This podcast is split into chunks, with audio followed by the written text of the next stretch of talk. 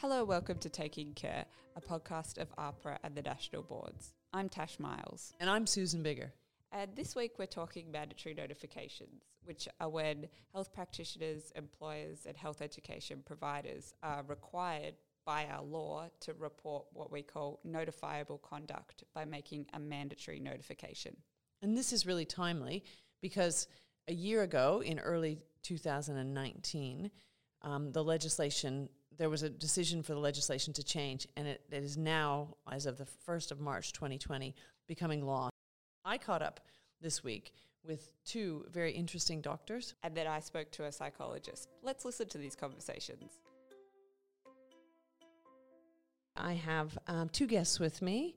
I'm Caroline Johnson. I'm a G P from metropolitan Melbourne, and I also work at the university teaching medical students, and I'm involved in training of G P registrars. My name's Andrew Tagg. I'm an emergency physician in the west of Melbourne, and I spend my time as mentor for the interns at our hospital. Are there circumstances where practitioners actually do pose a risk to the public that make these mandatory notifications um, important? Of course, of course there are, and I think that's why it's important to have it. But to me, I, as, a, as a G P, I think of it very much along the same lines as my duty to report when I'm concerned about children being risk of harm.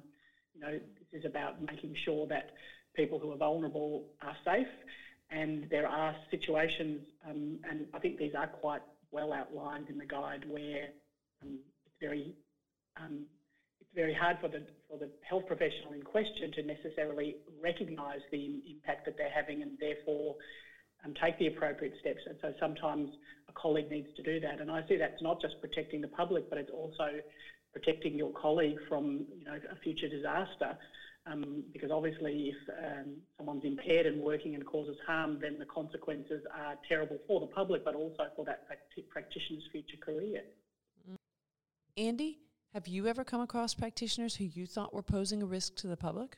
I personally never have. They only seem to come up in exam questions rather than in real life. And I think what, what I'm more faced with is um, healthcare practitioners of all sort of craft groups coming to me concerned that they may um, be, have, have a notification made against them, um, but not posing a risk to the public. And so, but because they're so concerned, they don't want to go and seek help. And I think that's a really important message, that often the, the fear of mandatory reporting, if it stops people getting the help they need, it, it can lead to them becoming an impaired practitioner. Caroline, could you comment on this raised threshold for treating practitioners? For me personally, I thought the bar was pretty high before. So even before this new legislation, I've had many conversations with colleagues where I say, look, the bar is pretty high. I think the new wording has helped that, and I encourage people to read the new wording. On the other hand, I think in some ways the new wording has also brought extra complexity to, like when you sit down and read the guide, there's a bit of wordsmithing that's happening, like the difference between place the public at substantial risk of harm versus place the public at risk of substantial harm. Because the words sometimes might confuse people, you really do need to go to the flowcharts that have been provided at the time that you're trying to make the decision and work through it in a systematic way. Um, and there is guidance there, and there are people you can talk to if you want more guidance. I, I wonder, Caroline, if you've had practitioners who are patients or maybe colleagues um, expressing fear about you maybe needing to make a notification about them. Yeah, look, um, I, I've certainly had conversations, not so much with um, health professionals seeking help, because I think the fact that they're there seeking help means they've already kind of gotten over that sort of psychological barrier of coming in and asking for help. Um, but I always proactively raise it when I'm treating health professionals in a situation where I think they might be concerned, because I think you know it's better just to put it on the table and make it really clear that my interpretation of the guide is that the bar for mandatory notification is very high, and that they need to understand that I'm there to help make sure we never get to the point where they'll need mandatory notification. Um, I certainly have many more colleagues outside of my um, consulting room who want to talk about this issue and worry about it, and I do think that it's good that the new wording in the guide are trying to make that a little bit clearer. So what do you think about when you have a practitioner that you're treating and you have concerns that they may actually warrant a mandatory notification? For me, because this it's a, it's a relatively rare event where I would actually have to think, gee, is this person, you know, require a mandatory notification? But in that situation, I would look at the guide, and the guide has lovely tables and flowcharts. Some of the wording is a bit um, hard to kind of work out because it sounds very similar, um, and that's part of the problem of trying to create a document that's interpreting the law. I've found that's always been an issue, not just in this area. But when you sit down and look at the tables and you say, okay, is this person really putting the public at substantial risk of harm, which is the wording, for example, under in, uh, treating someone who's got an impairment. Um, and I think once you start look, putting it in those words, and then, you know, is the person, you know, working in isolation? Are they got, have they got a team around them? Do they have access to supervision? Are they accessing appropriate care? How severe are their symptoms? Once you start asking yourself those questions, it really does become pretty apparent that way and above the vast majority of people that you might be, be seeing for health conditions wouldn't meet that bar. Um, so, you know, it, it is something, though, I think you have to refer to at the time that you're dealing with the case so that you don't kind of jump to conclusions, because that is my concern, and I've certainly heard anecdotes of doctors jumping to conclusions thinking they need to mandatory notify someone without actually thinking it through. And even if you read the guide and you're still confused, of course, it's completely appropriate that you consult a trusted colleague or your M D O, or you can, of course, even call AHPRA, seeking, they, they might not tell you whether it meets the threshold, but they can certainly talk you through some of the wording in the guides to help you make that decision. Because, of course, it's it's it's really important to remember that pract- health practitioners themselves do need to seek help. The first thing to say is that doctors are human beings, and they get sick just the same as everyone else. And we look at the example that I have a strong interest in, which is mental health. We know from the National Mental Health Survey that one in five Australians in any twelve-month period will experience symptoms that would they would cross a diagnostic threshold. And we know that from that survey in, in their lifetime, forty-five percent of us will cross a diagnostic threshold for either anxiety or depression. So it's pretty important for doctors to realise that one in five, but probably more like one in two in our ranks in their lifetime, will have what, what might be formally diagnosed as a mental illness. Now, clearly we can't afford to have that many doctors not working because they're ill, and that's because having an illness, even one that might seem serious like depression or anxiety, is not the same as being unable to practice medicine. Andy, do you have any comment to make here, either from your own experience or from colleagues you've spoken to about seeking help for their own health conditions? I think when I suffered from major depression and ended up being hospitalised, throughout that time period, a lot of my, I hadn't spoken to my colleagues about my own uh, mental illness, and they were none the wiser. It certainly didn't impair my ability to do my job, and a lot of doctors go a lot, long way to make sure that their depression or anxiety doesn't impact on their job anyway.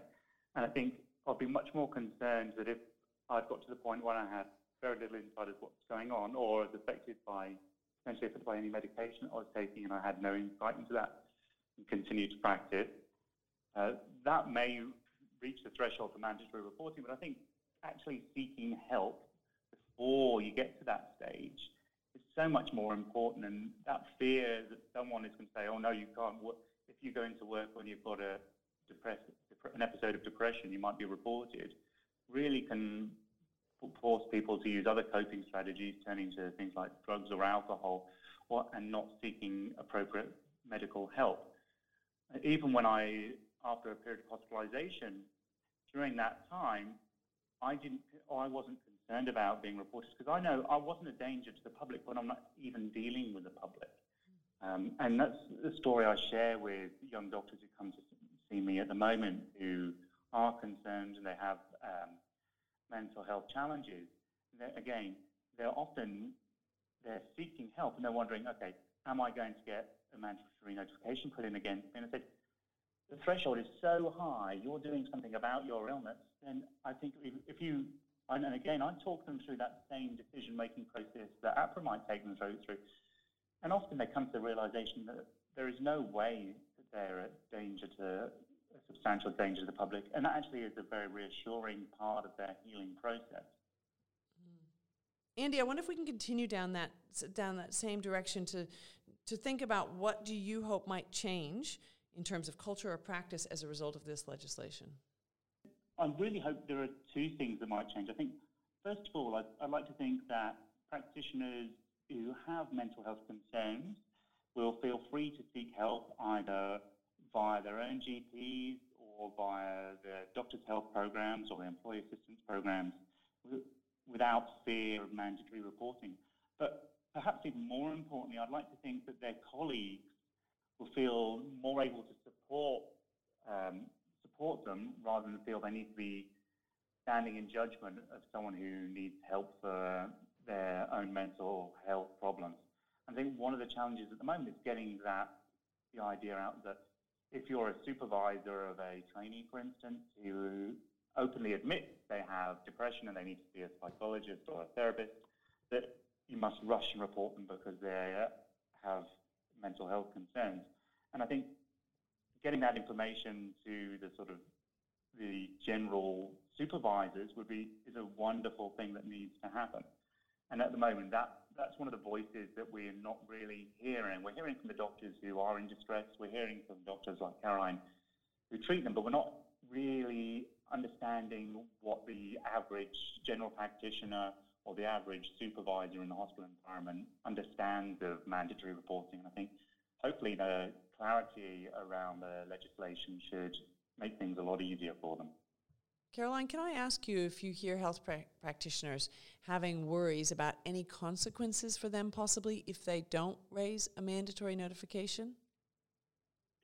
Well, I've certainly had doctors ask me things like, um, will my name be on the website if I report someone? You know, will it be known? And AHPRA does have quite clear advice about the option to make anonymous notifications and, and the consequences of that. So I think people do worry about that, like they don't want to be found out as dobbing in a colleague. Um, I think there are there is the other issue, which is the subject of another day, about the concern about vexatious complaints. Um, and I think people worry that they might be seen to be vexatious or they might get criticised. Um, but all those problems really come down to this thing of seeing it as a legalistic sort of process, which of course it is from the point of view of the law. But as health professionals, it should be more about getting the best outcome for the health professional needing help, but also for the community. And I think if you frame it in, in those minds, that, that, that way in your head, you can usually come to a pretty sensible decision. It's not always easy to have the conversation, but it's usually a conversation. I must say I find most of the time people go, yeah, I can recognise that person really wasn't safe. It wasn't safe for the public for that person to be working, or um, that person really was quite safe. They just needed a little bit more support, and, and, and that's been achieved and well done. Um, mm. That would be my view in the main. Mm. So, Caroline, one group we haven't talked about, but I think that you have some experience working with, is is students. Can you speak about what the obligations are or how mandatory notifications relate to students? Yeah, so certainly um, the vast majority of issues I see with students are handled by the education provider. You know, the bar, the threshold for students only implies to them practising with an impairment. It doesn't apply to the issues of um, sexual misconduct and the other things. So it's just the one area. And the flowchart in the guidelines is quite helpful because it says, one, are you concerned that the student is practising with an impairment? But then the next level is, you know, do you have a reasonable belief that they're undertaking clinical training with an impairment? And then do you have a reasonable belief that it's placing the public at risk of harm? And that, to me, that, that reasonable belief about placing the public at risk to harm, there's very few situations I've encountered where a student gets to that point. I've certainly encountered students who might be impaired or have a health condition that might affect their ability to train, but it rarely will get to the point where it's placing the public at risk of harm. Um, and so therefore it gives the education provider an opportunity to intervene and make sure that the student's getting the help before they get to a point where they will be in a situation where the public could be at risk. I think it's still really important that people um, provide support and, and offer some kind of intervention before we get to that point, but certainly much less likely that um, AHPRA would need to get involved. I wonder when you discuss with uh, young health professionals uh, mandatory notifications, what are some of the issues or questions that they raise? Well, one interesting one that does come up quite often is um, particularly around September when the registration notice comes out. Some doctors who have already contacted me about health issues say, well, I, I feel I have to tick the box that says, have I um, experienced an impairment that's affected my ability to practice? So because they have had to take time off because of their impairment, or maybe they've had to adjust their work practices because of the impairment. Um, and then they feel that if they don't tick that box, they might be at risk of mandatory notification because somehow someone else will say, well, you clearly lack insight. Um, and my response to them is really, look, um, it's good that you have insight that it might be an issue and that you're thinking about whether your impairment is impacting. But if you're getting help for it and you're not practicing while impaired and you're not putting patients at risk, then that's not a box you really have to tick. That box is there if you want to tell AHPRA that you're not fit to practice. Um, and in my view, because of the work that you've done, I, I certainly don't think you've met, met any um, requirement to notify at this stage. Well, I just want to th- I want to thank you both for your time today and your insights into this really important Thanks, uh, issue. Thank you. You're welcome.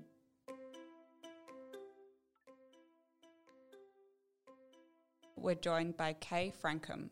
Kay, would you like to introduce yourself? Yes, um, I'm a clinical and counselling psychologist. Uh, I've been practising for over thirty years and I've done a lot of treatment of health professionals. How would you say mandatory notifications are seen by you and your colleagues in the in the kind of broader health system? I think there's a sense of shame if we have to seek help for our health problems, and often we can be far more critical of ourselves than we would ever be of our own patients or clients.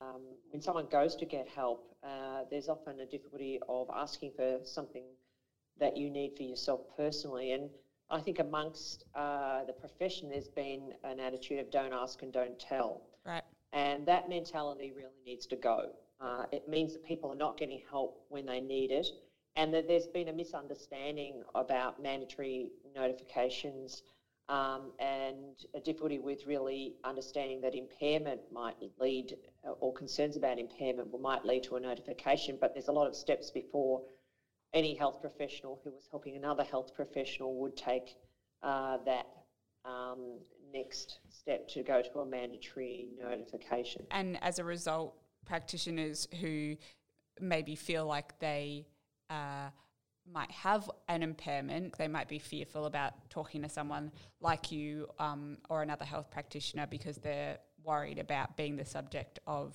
a mandatory notification. So with the changes to the legislation, what do you hope to see will change in terms of how you practice and how your colleagues practice and the health system more broadly? Well, I think the main thing we're trying to get people to do is really seek help at an early stage. You know, early intervention is way better than a mandatory no- notification because the, by the time the person sought help, they were really not able to practice safely. So, you know, for example, um, you know, I'll give an example from my experience of a psychologist who was working, uh, who came to see me, and this person was working across multiple private practice locations.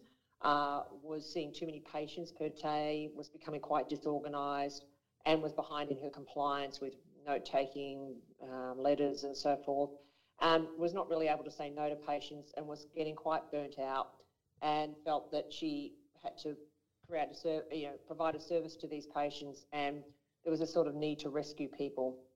And um, this person, I think, was on the verge of Uh, potentially, um, well, she probably was suffering from a depressive illness. Um, we talked through the problems. She'd already obviously come for help. She reduced her schedule, the number of locations she was working. She streamlined her administration. She got started using digital methods of doing so, and she was able to speak about her behaviour from a personal point of view, and went and had some therapy also about her personal difficulties and how she got herself into this state in the first place, and then worked with me about how to practice more competently and safely over time.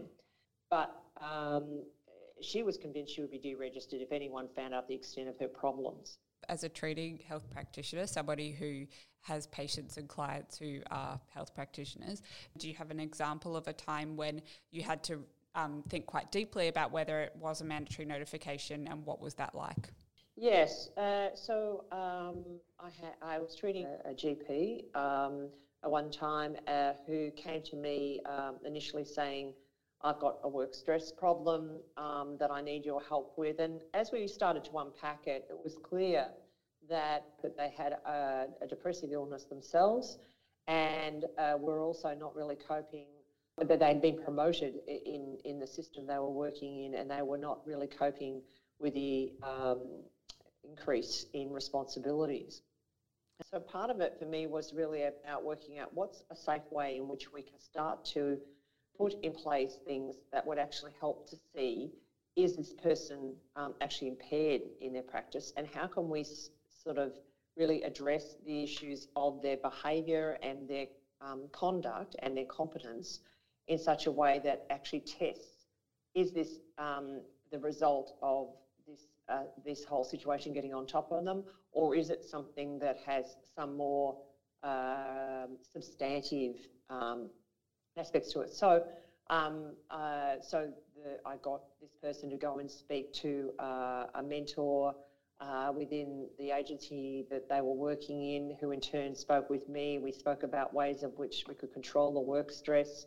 So we started creating kind of a, a community of people around the practitioner that actually allowed them to start to address the issues. And so we slowly moved away from any mandatory notification mm. um, requirement and moved towards more of a health-focused um, uh, recovery model, if you like. So, Kay, just to bring it all together, as a treating practitioner, do you have any advice for other health practitioners in terms of taking your, care of yourself and seeking help? To just be able to reflect on your own practice uh, is really important, but to reflect on your own performance and health with somebody who you um, uh, respect and who knows you but is not a friend, you know, who's somebody who can actually um, speak honestly to you about what they're hearing and, and reflect that back. Um, to find that sort of person is well worth looking. Um, yep. And maybe sometimes it won't be from your own profession, it might be from another profession. Um, but those sort of people are around, and it's really important that if you feel that you're isolated, that you are at risk of potentially falling below the standard of practice that you would prefer to be adhering to, that you actually reach out at an early stage, because we can't afford to lose good health practitioners. Yeah. Um, so it's, I think it's important to sort of look around for somebody who can give that mentoring and support. Then if you need treatment and other things, that's a different thing. But in the first instance, is to have a conversation with somebody who can say, you know what, that isn't actually sounding very good. We need to do something about that. Thank you very much for joining us, Kay, for the insightful discussion from the perspective of a treating psychologist. Um, thank you. Thank, thank you. So thanks for joining us this week on Taking Care. I hope you've enjoyed those conversations about mandatory notifications. If you have any feedback or questions, you can email us at communications at a h p r a dot gov dot a u. Thank you.